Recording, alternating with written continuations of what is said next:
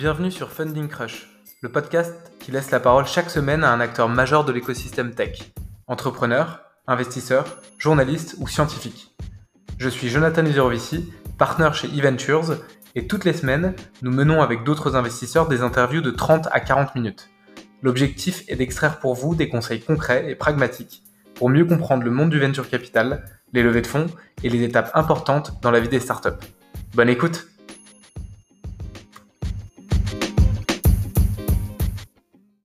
Bonjour à tous, je suis ravi d'accueillir aujourd'hui Bénédicte de Raphaëlis 60 pour discuter de sessions de startup notamment. Salut Bénédicte. Salut Jonathan. Donc Bénédicte a monté Clustry, un logiciel RH qui permet aux entreprises de mieux gérer les carrières de leurs employés, que tu as cédé donc il y a quelques semaines pour près de 20 millions de dollars à Cornerstone, une grosse société américaine qui commercialise un logiciel RH. Donc, est-ce que tu peux revenir en introduction rapidement sur l'histoire de Clustry et ce que vous aviez réussi à réaliser avant cette session euh, oui, avec plaisir. Écoute, bon, Clustery, euh, en gros, c'est euh, une boîte française, VCBack, qui a développé une plateforme de carrière basée sur l'IA au service du développement des collaborateurs. Et en fait, on avait construit un des moteurs de skills les plus sophistiqués du marché qui allait utiliser du machine learning et des algos sans biais pour aider les grandes entreprises à faire du matching entre compétences de leurs salariés et job, formation, carrière, etc. Mais une fois qu'on a dit ça, en fait, la question pour moi, c'est plutôt euh, en quoi est-ce que la trajectoire qu'on connaît aujourd'hui et que tu as évoquée avec la session, en fait, elle a finalement reposé sur des éléments qui euh, euh, sont constitutifs et qui étaient là depuis le début. Et en fait, au départ, fin 2014, euh, Clustery, c'est quoi? C'est deux choses. C'est une boîte en fait construite autour d'une vision, donc on peut appeler la skills economy, qui ne peut être résolue que par de la tech en l'occurrence bon, de l'IA chez nous, et qui a été montée par ben, une primo-entrepreneur euh, non-tech et qui évoluait euh, en fait assez loin du monde de l'entrepreneuriat à l'époque. Et c'est une deuxième chose, c'est euh, une boîte qui a en fait une proposition de valeur qui est hyper complexe et sophistiqué pour un marché euh, qui a été habitué à avoir des commodités. Il ne faut pas oublier que bon, la en fait, c'est des boîtes qui euh, achètent de la paye, euh, la gestion de congés, les absences. Ce n'est pas un monde où les compétences vont remplacer les intitulés de poste et tout ça grâce à l'IA. Et c'est aussi un marché B2B enterprise, donc des très grosses boîtes qui sont habituées à traiter avec des très gros acteurs. Donc en fait, qu'est-ce que ça veut dire en termes de trajectoire pour nous, ces deux éléments? Déjà, ça veut dire qu'on a eu une trajectoire capitalistique assez marquée par une première levée de fonds en précide qui arrivait très tôt, sans produit, euh, avec juste un PowerPoint et un client euh, signé sur Mockup Vidéo, et du coup avec une trop forte dilution, mais qui a été euh, en fait inévitable pour commencer à développer quand on n'a pas de co-founder tech, dans mon cas. Et ensuite, le fait qu'on ait voulu apporter de la valeur à un marché de commodités, en Positif, ça a voulu dire que bah, on a atteint très vite les 100 premiers cas de MRR avec des très beaux noms, du Carrefour, du Orange, du Sanofi, etc. Parce qu'en fait, on est venu apporter de la vision euh, à ce marché qui était habitué de la communauté et donc euh, on a su attraper les quelques boîtes qui avaient soif d'innovation de, depuis des années. Mais en fait, on a aussi eu le, revers de la médaille de ça, c'est que bah, en fait, ces boîtes qui étaient en avance sur leur marché, qui voulaient prendre des risques, bah, il n'y en avait pas beaucoup. Et que donc, pour les autres, les cycles de vente étaient très longs. Donc, ça veut dire pour nous une traction commerciale qui est plus compliquée. Et donc, l'absolue nécessité euh, d'évangéliser, de créer une marque, de donner de la visibilité au sujet de l'IA appliqué au RH, qui était, euh, quand on a commencé, assez peu euh, exploré, et donc de posséder le terrain de la com sur ce sujet. Mais ça nous a aussi laissé la possibilité de surinvestir sur la tech. En fait, comme on avait une dizaine de clients qui étaient innovants, qui avaient décidé de nous faire confiance, et non pas un marché de communauté qui engendre assez souvent en fait une course à la feature, bah, on a pu investir plus que de raison, je dirais, sur euh, notre techno, essayer plein de choses, prendre des risques. Et cet investissement tech euh, qu'on a fait euh, très fort et très tôt nous a donné deux énormes avantages compétitifs, donc des assets techno uniques et une énorme expertise accumulée avec bah, une super équipe de data scientists, 5000 jours en RD, etc. Et au final, ça, ça a donné du sens à notre trajectoire et ça a compensé quelque part le manque de dynamisme du marché. Euh, l'autre point, c'est qu'aussi, ben, ce marché-là, euh, des grosses boîtes, étaient habitués à, traiter avec un niveau d'exigence euh, d'acteurs établis. Ils traitaient avec des grosses boîtes. Et donc, nous, on a aussi dû s'organiser par rapport à ça et constituer, alors même que, bon, on était une start-up de 30 personnes, donc dans l'absolu, ça n'avait pas beaucoup de sens, mais on a constitué une équipe dirigeante hyper expérimentée avec ben, Guillaume que tu connais, qui était Vichy chez Idinvest et que je considère aujourd'hui comme mon cofondeur, avec un patron produit Blablacar, un CTO chez Business Object, un Head of Data. Et en fait, quand il pense, ce qui est intéressant, c'est que sur ces deux derniers sujets, en fait, on n'avait pas prévu que ce serait valorisable en M&A. On a surinvesti sur la techno parce que bah, fallait le faire pour délivrer notre promesse et parce qu'on a pu le faire en absence de pression du marché quelque part. Et on a aussi construit une équipe forte en miroir aux clients. Mais au final, ces deux derniers éléments, ils ont été clés euh, dans notre trajectoire M&A. Et donc, tu avais atteint justement, euh, tu, dis 100 euh, cas de MRR, des beaux logos, donc 10-15 gros corporate, une belle techno. ça paraît être un pitch intéressant pour lever des fonds et continuer. Pourtant, tu as décidé justement de vendre Clustry il y, a quelques, il y a quelques semaines, il y a quelques mois. Et donc, pourquoi c'était pour toi le bon moment pour vendre? Et j'imagine que la première étape dans ce processus euh, de session, c'est d'abord de se convaincre que c'est la bonne chose à faire. Oui.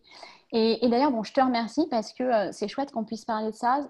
Clustery, c'est clairement un, exit mid-market. Et c'est vrai qu'en fait, on parle, parle pas beaucoup des, exits et c'est dommage parce qu'il y en a globalement assez peu dans l'écosystème en France. Et pourtant, bon, bah, le M&A, c'est quand même la principale source d'exit des boîtes VC-Back, c'est 90%. Donc, on devrait en parler davantage. Et euh, bon, déjà, il ne faut pas se mentir, euh, pas toutes les boîtes peuvent avoir des exits énormes. Et je pense qu'on devrait encourager, pour une certaine catégorie de boîtes, le fait d'être pragmatique et d'aller chercher rapidement un exit in market. Tu as pas mal de boîtes qui ont euh, un super produit, une super techno, mais qu'ils vendent à deux valeurs, pour une raison X ou Y, et qui, bah, si elles étaient intégrées à un acteur qui a le bon positionnement pour les distribuer, cartonneraient. Et avec du recul, tu vois, sur Clustery, je pense qu'on aurait pu réussir à créer le même asset et à obtenir euh, un exit probablement équivalent en 3-4 euh, ans plutôt que, que 5. Mais bon, c'est aussi ça quand on est euh, primo-entrepreneur. Donc, pourquoi c'était le bon moment de vendre pour moi? En fait, de façon assez transparente. En 2019, on avait un produit vraiment solide, une techno hyper pointue et des assets que personne d'autre n'avait sur le marché grâce à notre expertise data et aussi au fait d'avoir été les first movers sur, sur ce marché. Mais bon, il faut dire les choses, on n'avait pas la croissance espérée. Non pas parce qu'il n'y avait pas de marché, mais parce qu'en fait, notre marché, il était euh, bloqué par deux barrières. Euh, et en fait, j'ai mis du temps à le réaliser, ça d'ailleurs. Parce que, euh, bah, comme on a dit, on a été hyper fort à aller choper très vite les low-hanging fruit. Donc, on a eu très vite 10 grosses entreprises clientes avec des ARR de ouais, 150, 200 cas par client mais ce n'était pas représentatif du marché, c'était des, early adopters en fait. Et du coup, pour euh, cross the chasm, comme on dit, bah, euh, il nous fallait, et c'est ça les deux barrières, un, être plus intégré dans les processus RH, et ils sont gérés par des mastodontes comme Cornerstone ou SuccessFactors, et deux, bah, il nous fallait couvrir un scope fonctionnel beaucoup plus large pour que euh, la valeur que tu crées pour tes clients, elle change d'échelle et que tu génères des économies et des bénéfices croisés en déployant la techno sur euh, tous les cas d'usage. Donc, pas juste la mobilité, mais euh, les parcours, la formation, le recrutement, la performance, etc. Et ici encore, en fait, il y a bah, 4-5 gros acteurs qui se répartissent le marché et, en fait, bon, bah, nous, on n'avait ni l'assise financière, ni l'expertise, qui est IA et pas process, ni un head start, en fait, pour nous étendre sur ces sujets. Et donc, ma première réaction pour casser ces barrières-là d'accès au marché, ça a été d'explorer les partenariats commerciaux. Déjà, bon, en tant qu'entrepreneur, euh, à chaque étape de la vie de ta boîte, tu as toujours en tête des opérations de haut bilan et euh, euh, tu construis les différentes alternatives. Donc, à ce moment-là, je savais, tu, tu explorais ça, mais je savais qu'on allait galérer à lever, étant donné la croissance commerciale qu'on avait. Et je savais qu'on avait grosso modo deux possibilités. Soit on transformait Clustry en une petite boîte rentable, sympa, soit on explorait une sortie. Et je pensais euh, qu'un M&A serait envisageable étant donné, un, l'enjeu que tout le monde avait sur notre sujet, euh, euh, deux, la solidité et la sophistication de notre techno qui faisait que, et notre avance qui faisait que, ben, en fait, s'il y avait une balance buy versus build, elle pencherait en notre faveur du côté des acquéreurs. Et trois, et ça reboucle avec l'intérêt des exits euh, euh, mid-market, le niveau de valo de notre dernier tour, qui euh, du coup en fait permettait d'avoir à la fois un champ des possibles assez large côté acquéreur. On pouvait aussi bien aller taper sur des boîtes qui faisaient 80 millions d'euros de chiffre d'affaires comme Talentsoft ou des Oracle, et à la fois une zone où et les et moi gagnerions de l'argent.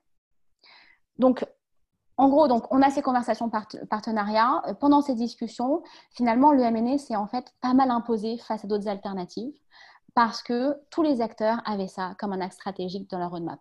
Et ils posaient la question du buy versus build.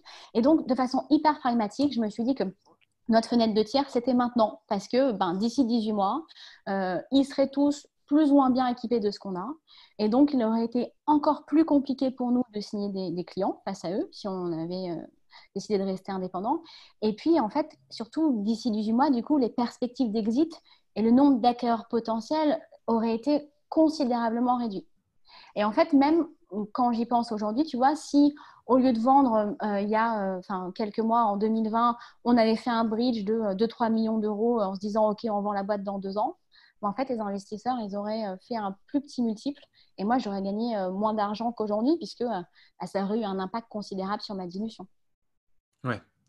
Donc, toi, tu, fais cette analyse sur le marché par rapport à tes investisseurs, etc. Et donc, tu es convaincu. Et là, donc, tu décides plus ou moins de lancer ce, process de MA. Et tu décides clairement de lancer le process. Voilà. tu décides clairement de lancer ce process. Et euh, donc, tu es, euh, à ton bureau. Et c'est quoi la première chose que tu fais? Enfin, Comment on structure en fait les toutes premières étapes euh, pour commencer un, un, process de M&A quand on fait cette conclusion en tant que, que founder et CEO de sa boîte? Bon, déjà, évidemment, la première chose, c'est tu te mets d'accord avec le board et tu actes avec le board que tu vas rentrer dans un processus de M&A. Une fois que tu as fait ça, la première étape, c'est recruter un banquier. Alors bon, est-ce qu'il faut nécessairement recruter un banquier? Honnêtement, c'est pas sûr. Nous, c'est le board qui l'a demandé, ça les rassurait, ça permettait, euh, euh, tu vois, d'institutionnaliser les choses en quelque sorte. Mais en fait, on n'en avait pas vraiment besoin parce que euh, on est dans une situation hyper particulière avec l'Austrie où bon, bah, la boîte est une petite boîte, donc je connais toutes les dimensions du produit, de la techno, etc. Qu'elle est très particulière à pitcher parce que c'est une techno complexe, donc c'est à moi en tant que CEO de présenter Clustery et d'aller en profondeur dans la techno et, le produit et de gérer euh, bah, tous les Q&A.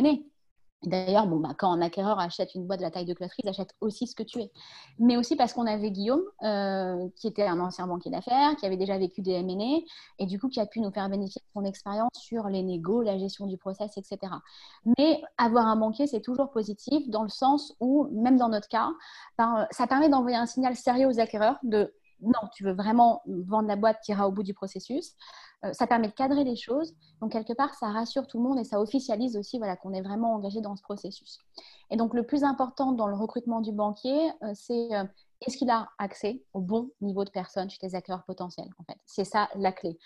S'il peut t'introduire à 50% de ton tier one au bon niveau de décisionnaire, évidemment pas au piou-piou, bon bah let's go quoi.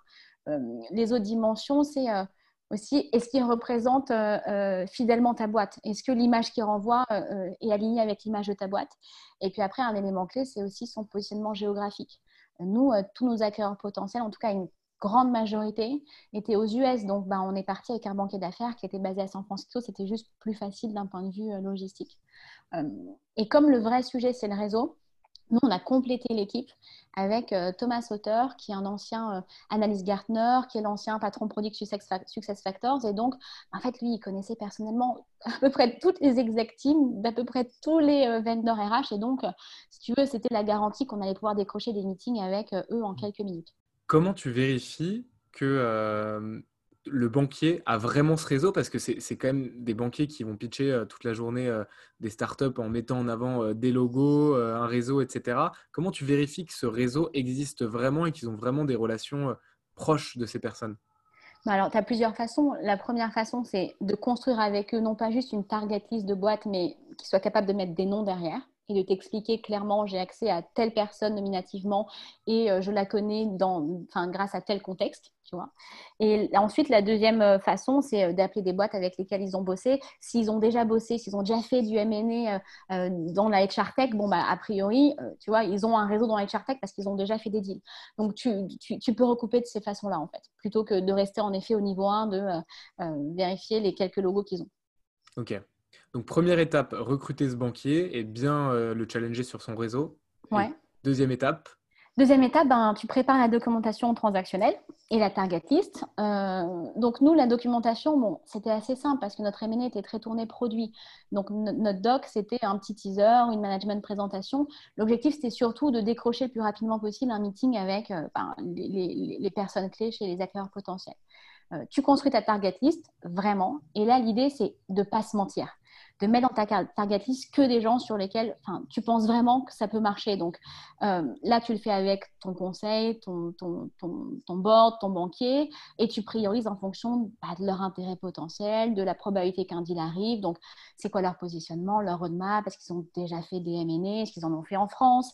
Est-ce qu'ils ont la capacité financière de le faire? Est-ce qu'ils ont des bureaux en France quelque part? En fait, ça, ça compte vachement aussi dans la probabilité qu'un deal arrive quand tu es une boîte française.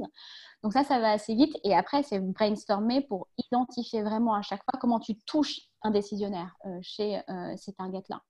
Et nous, en fait, on avait une, contrainte, c'est que finalement, euh, beaucoup des acteurs potentiels étaient aux US et avaient presque jamais entendu parler de nous. Donc, en fait, on a gardé pour la fin toutes les boîtes, tous les gens dont on savait qu'ils seraient intéressés parce qu'ils nous connaissaient et qui du coup sauraient avancer rapidement euh, pour pas qu'il y ait un désalignement du timing. Et on a adressé en premier justement les boîtes US qui n'avaient jamais entendu parler de nous, euh, mais qui étaient exactement dans notre cible. La troisième étape, une fois que tu as cette euh, liste-là, bon, bah, c'est d'y aller, c'est de te lancer. Et c'est là que le MNE commence vraiment. C'est quand tu commences à envoyer des emails avec marqué, voilà, on est en processus de, de MNE et de faire les premiers rendez-vous. Donc, nous, on a, fait, on a eu une approche par email euh, avec un email personnalisé par target où tu mets euh, des éléments saillants sur la boîte, donc sur Clustery, mais aussi bah, le rationnel de pourquoi ce serait intéressant pour chaque acquéreur euh, de regarder Clustery. donc là, tu as un peu de boulot à faire et c'est pour ça que c'est important que ta target list, ce soit vraiment la réalité et pas, bon, on met 50 boîtes pour se dire qu'on est ceinture bretelle. et la plupart du temps, les emails, on les faisait partir ben, de Thomas Sauter parce que ben, il avait un réseau énorme. Euh, de Guillaume ou de moi. Euh, on a un peu mobilisé euh, Jonathan Benamou aussi, qui à notre board et qui ben, est très introduit dans le, réseau RH. et en fait, on mobilisait notre banquier que si bah, son contact était meilleur que le nôtre, ou bah, pour une target où personne n'avait de contact direct chez cet acquéreur-là. donc, peut-être que lui, il connaissait le fond de PI derrière la boîte. ensuite, tu fais les premiers rendez-vous. Et là, bon, bah, tu as une heure et tu de couvrir un maximum. Donc, c'était souvent avec euh, ben, les patrons produits ou les patrons data, dans notre cas. Mais on a énormément essayé de maximiser nos chances d'avoir assez rapidement, en premier ou en deuxième rendez-vous, un meeting avec le CEO. Euh, parce qu'en fait, bon, bah, toutes les décisions de croissance externe, c'est chez eux. Parce que si, quand tu accèdes au CEO, tu ne dépends pas d'un champion interne qui ne euh, va pas forcément savoir escalader, euh, mobiliser les bonnes ressources, qui ne saura pas naviguer en interne, qui ne comprendra pas toute la politique ou qui ne va pas oser présenter à son CEO s'il sent qu'il y a un mini risque sur l'opportunité. Euh, et en plus, bon, bah, le CEO n'a pas de temps à perdre. Donc, en gros, dès que tu as un meeting avec lui, il va te donner un feedback hyper cash, hyper transparent et tu sauras grosso modo à, quoi t'en tenir. Tu sens très vite si ça va aller au bout ou pas quand tu parles au CEO, en fait. donc, donc, voilà. Et, et on avait 30 euh, bah, minutes dans ces meetings-là pour en gros euh, couvrir le pitch de la boîte, pourquoi on vendait, euh, faire une démo du produit, de la techno. Et ensuite, on avait 30 minutes de QA hyper challenging sur la techno, l'équipe, notre motivation à aller au bout du processus, etc. et ce qui, est, ce qui, est, aussi intéressant, c'est qu'en fait, il faut être prêt à faire ce premier rendez-vous une dizaine de fois par acquéreur, avec à chaque fois le même enthousiasme. Euh, chez SCSOD, j'ai d'abord fait le meeting avec le responsable Cordev, puis le CEO qui m'a fait rencontrer les gens du produit, puis l'executive IMIA parce que c'était pas sur la même time zone, et ensuite la CMO et le CTO. Et c'est mieux d'avoir quand même tout le monde euh, dans la même salle euh, au départ. une fois que tu as fait ce premier meeting, étape 4, ça a été un deep dive sur la techno, le produit qu'en fait, nous, on a transformé en pré-due deal. Parce que pour les boîtes qui ont voulu creuser, et on a eu un peu plus de cinq boîtes, en fait, on a organisé un deep dive finance. Donc là, c'est un email hyper précis qu'on envoyait et un follow-up euh, euh, session si nécessaire. Pareil sur la partie people, on a voulu être très efficace. On envoyait un email détaillé. S'il y avait des questions, on faisait une session. Et par contre, pour la partie technodata, on faisait un atelier de 3-4 heures hyper approfondi que je portais. Et en face, on avait euh, Head of Data, euh, son équipe et moi. Euh, et on présentait voilà, la techno, les assets et on adressait toutes leurs questions. Et moi, j'ai dû porter ces meetings-là seul, justement pour bien gérer la confidentialité vis-à-vis de notre équipe, ce qui est clé. Parce que tu n'as pas envie de t'exposer à des fuites possibles vis-à-vis des clients, des compétiteurs. As aussi envie de choisir le bon timing en fait et la bonne façon de communiquer avec tes key people pour que tu les motives, elles soient impliquées, euh, euh, tu puisses passer du temps avec elles pour leur dire, bah, enfin leur expliquer le rationnel derrière le processus, les coacher, etc. Donc, donc il a fallu gérer ça. Et par contre, après ce deep dive là que je faisais moi, quand les boîtes creusaient, là on allait impliquer nos key people et en fait, on faisait une pré-due deal, même si on n'avait pas reçu de, de term sheet. Une deal de nos assets IA. Donc, c'était euh, plusieurs sessions de travail sur plusieurs jours euh, sur notre techno, notre produit, etc. Et en fait, nous, on a imposé ça, pré-term sheet. Euh, ça peut paraître étrange, mais en fait, l'idée, c'est que l'acquéreur potentiel, il investisse le plus de temps possible et à haut niveau, donc il mobilise ben, les, les, les plus hauts placés dans l'organisation pour analyser ta boîte. Parce qu'en fait, ça permet de vérifier déjà s'il a vraiment un intérêt fort, parce que s'il mobilise beaucoup de temps de ces senior people qui coûtent une fortune et qui ont autre chose à faire, bah, globalement, c'est quand même un signal positif. Ça permet d'éliminer aussi un maximum de risques parce que tu les mets dans une position de valider euh, le plus euh, possible la dimension techno en amont. Et du coup, quand tu signes le term sheet, et que tu donnes l'exclusivité, et c'est globalement là que, bon, bah, enfin, derrière, tu, tu, serres les dents, bah, en fait, tu es presque certain que le deal va au bout parce que tu as levé un maximum de sujets. Et que, du coup, post-term sheet, il te reste, bah, la due deal sur la dimension legal et IP. Et bon, bah voilà, du coup, on arrive à la cinquième étape qui est euh, bah, discuter de la valo une fois que tu as fait cette pré-due deal, parler de l'ambition produit avec le CEO et commencer à négocier cette term sheet. Euh, et donc là, tu as pas mal d'interactions avec les acquéreurs potentiels avant d'avoir cette term sheet. Euh, parce que bon, bah, déjà, il faut que tu comprennes l'ambition qu'il a pour ton entreprise. Il faut que tu amorces une discussion de valo et il faut que tu négocies les termes de la term sheet. Sur la discussion de la valo, il faut en fait clairement être préparé à avoir cette conversation n'importe quand. Euh, nous, euh, on sortait de 6 heures de meeting sur notre IA et le, CEO d'une boîte côté euh, m'a attrapé en me disant on va boire un verre et il m'a posé la question dans un bar glauque de Londres après avoir bu deux verres de vin. Donc, si on n'avait pas été préparé, ça aurait été une discussion difficile à avoir. sur les termes de la term sheet, quand tu les négocies, il y a deux dimensions. Il y a un, qu'est-ce qu'elle contient? Et deux, comment tu la négocies? Et en fait, sur ce qu'elle contient, avec Guillaume et sur conseil de, notre avocat qui était Gilles, en fait, on a inclus pas mal d'éléments dans la term sheet pour essayer de minimiser les sujets qui allaient pouvoir être des deal breakers post-term sheet. Donc, en fait, on a mis dans la term sheet la discussion et la négo sur learn-out, les packages euh, des salariés, euh, des founders, donc euh, le salaire, le bonus, l'equity, les jobs de l'executive team et, des founders, l'escroc et sa structure. Donc, plus tu mets de choses et moins il y a de choses à, négocier après et surtout moins tu as des risques d'avoir des deal breakers. Et après, sur comment tu négocies, ben, la question c'est qui et, nous, dans notre cas, en fait, ben, les discussions, on les a menées en direct entre CEO. Et ça a du positif parce que, bon, bah, du coup, le process va vite, euh, tu peux trancher en live les décisions, tu n'as pas besoin d'escalader, etc. Mais ça a aussi des moins parce que, justement, tu dois trancher en live. Et donc, tu ne peux pas euh, te mettre dans une position de temporiser, euh, d'utiliser le fait que tu n'as pas de pouvoir de décision pour gérer la négo. Et par ailleurs, je pense que euh, tu as certains sujets très techniques sur lesquels c'est pas mal que ce soit en fait les banquiers ou les avocats qui dealent en direct pour pas qu'il y ait du badwill entre les CEO si la négo prend trop de temps. Ouais, justement sur la négo, toi, euh, tu disais que tu étais préparé sur la valo, donc comment euh, tu as négocié la valo, qui est souvent un sujet de friction dans une opération capitalistique, quelle qu'elle soit, et quels sont pour toi les leviers de négociation sur une valorisation? Alors, ouais, sur, euh, sur la valo, en fait, euh, tu as autant de leviers de négo de valo ou de détermination de la valo que tu as de deal.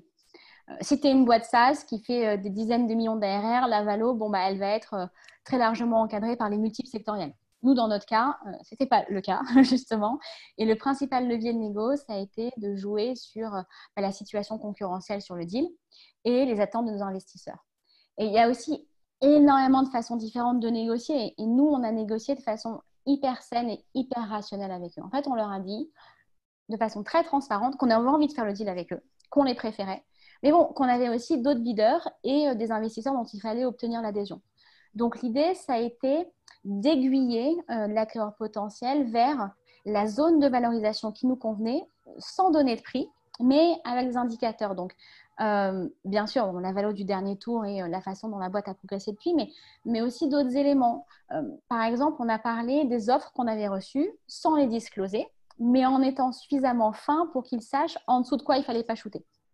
On a aussi parlé bah, de la typologie d'acteurs qui bidaient, sans les nommer non plus, pour pas être en bridge de NDA, mais d'une façon qui leur a quand même permis de comprendre quels concurrents étaient impliqués.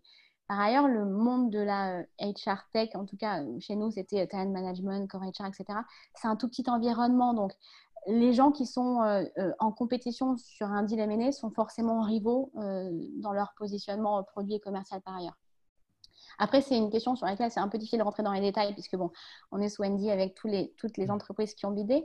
Mais, mais voilà, tu peux aussi te référer à ben, des M&A d'entreprises comparables, à des multiples du secteur, quand ils sont favorables, quand ils sont favorables dans la comparaison, évidemment.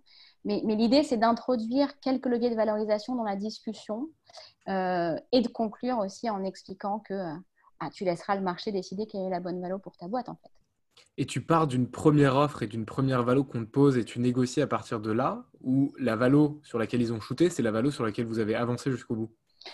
Euh, non, non, non. On est parti d'une première offre et ensuite on l'a fait évoluer, justement avec les différents leviers qu'on avait, la compétition, les attentes des investisseurs, etc. D'accord. Et euh, toi, tu avais déjà fait donc, plusieurs levées de fonds euh, avant ça, euh, mais jamais une session donc, en tant que CEO. Ça arrive qu'une fois dans, la vie d'une boîte. Et donc, si tu devais donner quelques différences fondamentales entre ces deux événements capitalistiques qui sont hyper importants, ce serait quoi? Alors, il y en a pas mal. je dirais déjà la façon dont tu pitches. En fundraising, tout du moins, on va dire en seed ou en series A, tu pitches ce que tu vas faire. En M&A, tu pitches ce que tu as fait.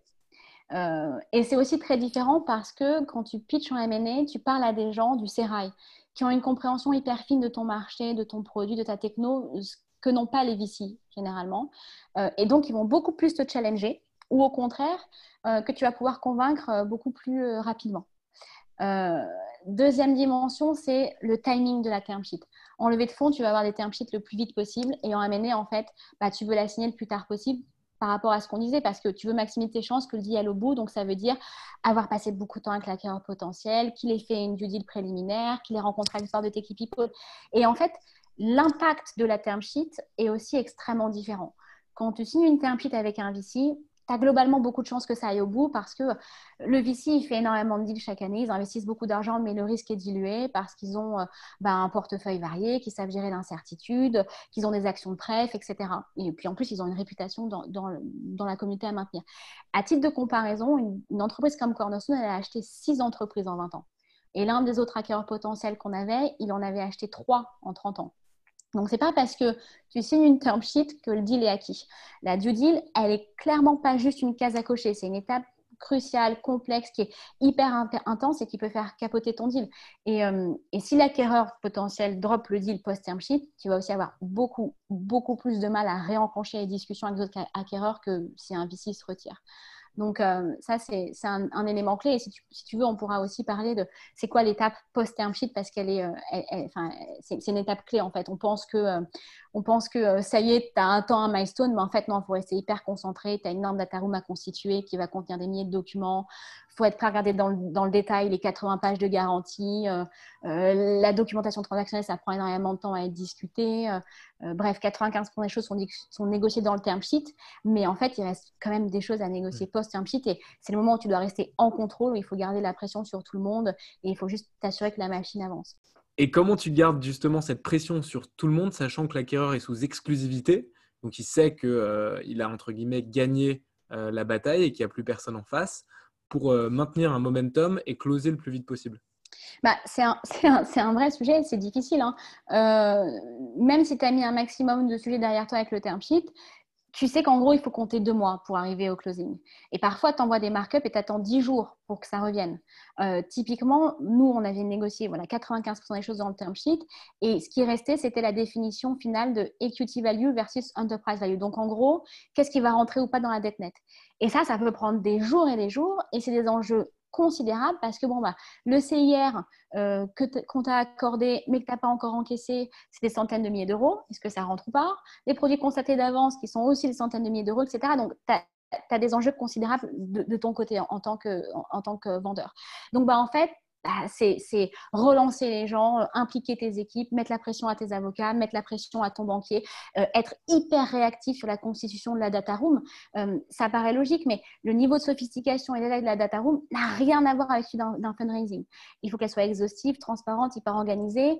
Nous, alors qu'on était une petite boîte, il y avait 1800 documents et la plupart, ils étaient accompagnés de commentaires précis. Et tu as 50 mecs, dont 15 avocats, qui débarquent et qui vont regarder chaque détail de tes financials, de ta techno, de ton legal, passer des appels à tes clients, etc. Donc, en fait, le plus tu es proactif, c'est-à-dire que la data room est prête très rapidement, tu, fais un kick-off call pour expliquer ce qu'elle contient, euh, tu mobilises tes avocats pour qu'ils relancent, etc., le mieux tu y arrives. Mais en fait, c'est comme dans un deal commercial quand on vendait euh, à un client, tu vois, garder le momentum et mettre la pression, ben, c'est juste être présent sur le terrain et être derrière le dos de tout le monde, de tes équipes, euh, de tes avocats, de ton banquier, de l'acquéreur, relancer au niveau du CEO quand ça ne va pas assez vite. Et, en fait, c'est ça, et tu dois jouer ce rôle-là de, chef d'orchestre tout du long. Quoi. Ouais. Et récemment, vous avez écrit euh, une série d'articles avec Guillaume Durao euh, qui t'a pas mal épaulé pour, pour, ce process, où vous donnez des conseils euh, aux entrepreneurs notamment qui souhaitent céder leur société. Et vous dites à un moment, soyez prêts à négocier avec tout le monde. Donc l'acquéreur, mais euh, aussi les investisseurs, les exécutifs de la société, le banquier d'affaires, les avocats, etc. Est-ce que tu peux nous expliquer un peu les intérêts de, de chacun dans ce process de session et comment tu gères ces relations pour que le process se déroule bien? Donc, peut-être que tu peux nous parler un peu des désalignements, de la confidentialité et comment tu as un peu géré ça? Bah, pour l'acquéreur, en fait, euh, son intérêt, c'est quoi? De temps en temps, ça peut être je veux payer le moins cher possible, 100% cash, parce que euh, c'est une boîte hyper facile à intégrer, donc je veux que ce soit relutif pour moi. Ou alors, ça peut être je suis prêt à faire des efforts par rapport à la euh, rétention des gens s'ils pensent que le business, en fait, doit, être, doit continuer d'être opéré par les fondeurs, donc il va faire une offre de valorisation plus importante à l'équipe avec de learn-out.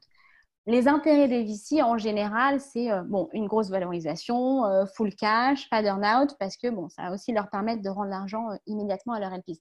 Mais il y a aussi des contre-exemples. C'est-à-dire que parfois, c'est euh, faire une sortie avec une belle marque parce que euh, le partenaire du fonds n'a jamais encore fait de sortie ou euh, parce que tu as un moment du cycle de vie de ton fonds qui fait que, en fait, c'est cool de rendre de l'argent à TLP. Si tu es en fundraising pour ton fonds numéro 2, bah, avoir une sortie sur ton fonds numéro 1 un multiple de 3 au lieu de 4 parce que tu vois un an plus tôt, ça envoie un signal positif à TLPs. Si tu es à l'étape de fin de vie d'un fonds qui a déjà rendu beaucoup d'argent, bah, en fait, toute sortie supplémentaire, même petite, elle va aller dans la poche des associés. Donc, ça, c'est aussi ce qui va être privilégié. Mais du coup, ça peut être tellement différent que ce qui est intéressant, c'est de revenir sur les situations qui sont délicates à gérer, justement parce que tu as des intérêts qui ne sont pas alignés. Donc, les situations typiques, c'est quoi? C'est, je sais pas, une offre sur une boîte qui euh, va faire réaliser un multiple hyper important au fond de seed et un multiple en dessous de ses attentes au fond de série C. Par exemple, euh, un fonds qui a mis sur une valeur de 20 millions euh, et euh, le fonds de série C qui a mis sur une valeur de 150 millions et tu as une offre à 200 millions un an après ce, tour-là, qui fait que le fonds de série C fait un multiple de 1,3 et non pas les 2-3 qui sont habituellement recherchés. Et en fait, dans ce cas-là, les fondeurs et le fonds de eux, ils vont vouloir vendre. autre exemple, tu as une offre à 30 plus 5 avec un earn-out et il faut rester bosser deux ans aux US dans un job euh, pas du tout motivant pour les founders. Et à côté de ça, tu as une offre à 28, euh, euh, pas d'earn-out, full cash, tu peux partir au bout de trois mois. Et dans ce cas, en fait, pour toi en tant que co-founder, si tu as par exemple 10% de la boîte, en fait, il n'y a pas beaucoup de différence financièrement entre les deux offres. Donc, tu vas vouloir prendre l'offre à 28 ou tu es libre au bout de trois mois. Et en fait, tes VC, eux, ils vont pousser à prendre la première parce qu'il y a une vraie différence financière pour eux. Euh, un autre cas aussi, tu peux avoir un désalignement entre ben, les, fondateurs et l'équipe. Tu peux avoir, par exemple, une boîte beaucoup plus attractive en termes de carrière, euh, d'évolution internationale, de package, de prestige pour ton équipe, mais qui va payer beaucoup moins cher qu'une boîte dans laquelle il s'y retrouverait moins en termes de carrière, mais pour laquelle toi, en fait, en tant que fondateur, tu vas faire beaucoup plus d'argent. Et si tu as besoin d'eux pour closer le deal, bah, tu as clairement un désalignement d'intérêt qui est compliqué à gérer. Donc, euh, ta question qui est comment tu fais pour gérer ça? Bah, c'est compliqué parce que dans la situation numéro un, euh, si le, le, fonds de, euh, de série C y met un veto, bah, tu es bloqué. Donc, il faut juste que tu leur expliques que c'est la meilleure situation pour la boîte, que sinon, peut-être que la boîte va au tapis, ou peut-être même à un moment que les VC disent euh, que bon, bah, s'ils bloquent une sortie pour un multiple de 1,3 qui est tout à fait acceptable, il y a un risque réputationnel, euh, c'est jamais la boîte va taper dans un. Ou peut-être que le CEO dit à un moment, bon, en fait, si on ne fait pas ce deal, moi, euh, j'arrête, quoi, je suis out. Donc, idéalement, tu veux qu'il y ait un consensus et que tout le monde accepte le choix de l'acquéreur, les conditions et les décisions que toi, tu as prises en tant que CEO pendant les négociations. Donc, ça veut dire, bah, t'asseoir avec tes équipes, leur expliquer pourquoi cette boîte est cool, pourquoi euh, ils vont avoir une belle carrière, faire parler avec tes VC en leur montrant pourquoi c'est dans l'intérêt de tout le monde, pourquoi c'est la meilleure situation. Et donc, potentiellement, en fait, ça prend beaucoup, beaucoup de temps. Est-ce que tu as eu le sentiment de faire à un moment ou un autre une erreur stratégique pendant le process? Et qu'est-ce que tu aurais fait autrement? Hmm. On n'a on pas fait d'erreur stratégique. Déjà parce que, en fait, c'est un très bon outcome. Il y a eu un deal, et un deal très rapidement avec un partenaire dont euh, je suis hyper satisfaite et avec d'excellentes conditions financières. On n'a pas eu d'earn-out, c'était une bonne valo, full cash. Euh, et aussi parce que euh, bah, en fait, l'ambition que Cornerstone a pour Clustry, son produit et sa techno, est clairement intéressante et on n'aurait jamais pu y arriver tout seul. Et franchement, même sur le timing, ça a été hyper bien géré parce qu'en fait, les quatre marques d'intérêt qu'on a reçues, elles sont toutes tombées à 10 jours d'intervalle et c'est hyper important de, gérer le timing. Par contre, oui, il y a clairement des choses qu'on aurait pu euh, mieux faire. Je pense qu'on aurait pu tuer certaines discussions plus tôt si on avait eu un peu plus de confiance sur euh, le niveau d'avancement d'autres discussions. Et du coup, ça nous aurait permis d'être plus focus, de perdre moins de temps et, d'être bah, beaucoup plus rapidement assez clair sur euh, les outputs possibles. Euh, je pense qu'on aurait pu aussi probablement tenir un peu plus au courant nos investisseurs des, différentes étapes de la négo euh, des termes du deal. Parce que bon, bah, nous, en fait, on avait négocié pendant euh, trois semaines comme des malades et on était hyper heureux du résultat. Et, eux, ils ont débarqué à ce moment-là. Mais bon, au final, tout le monde a été très content du résultat.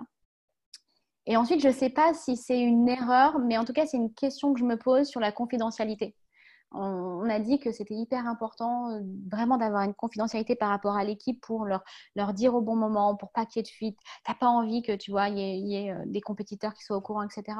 Donc nous, on a voulu la garder au maximum jusqu'au bout. Et en fait, bah, on a annoncé à toute l'équipe 15 minutes avant le press release. Et donc là-dessus, tu vois, je me demande si on n'aurait pas pu le gérer différemment pour euh, vivre cette période et faire vivre à l'équipe cette période un peu différemment également. Ouais. Bah écoute, super clair en tout cas. Euh, on parle vraiment peu des exits de quelques dizaines de millions d'euros, tu l'as dit. Et je pense à tort parce que c'est ce genre d'exit qui nourrit aussi notre écosystème. Euh, et, c'est une grosse partie des exits. Je crois que la moyenne euh, d'un exit en millions d'euros, c'est entre 10 et 30 millions d'euros en Europe. Donc, donc bravo pour, pour cette étape. Merci beaucoup pour tes insights et pour ce mini cours de MA qui j'espère profitera au plus grand nombre. Et je te souhaite beaucoup de succès chez Cornerstone. Donc à très bientôt. Merci beaucoup, Jonathan. À bientôt. Salut. Vous avez écouté cet épisode de Funding Cross jusqu'au bout. Si vous voulez contribuer au développement du podcast, abonnez-vous et partagez-le à quelques personnes de votre entourage. Et si vous voulez recevoir un épisode dans votre boîte mail toutes les semaines, envoyez-moi un mail à john, j -O -N, À très bientôt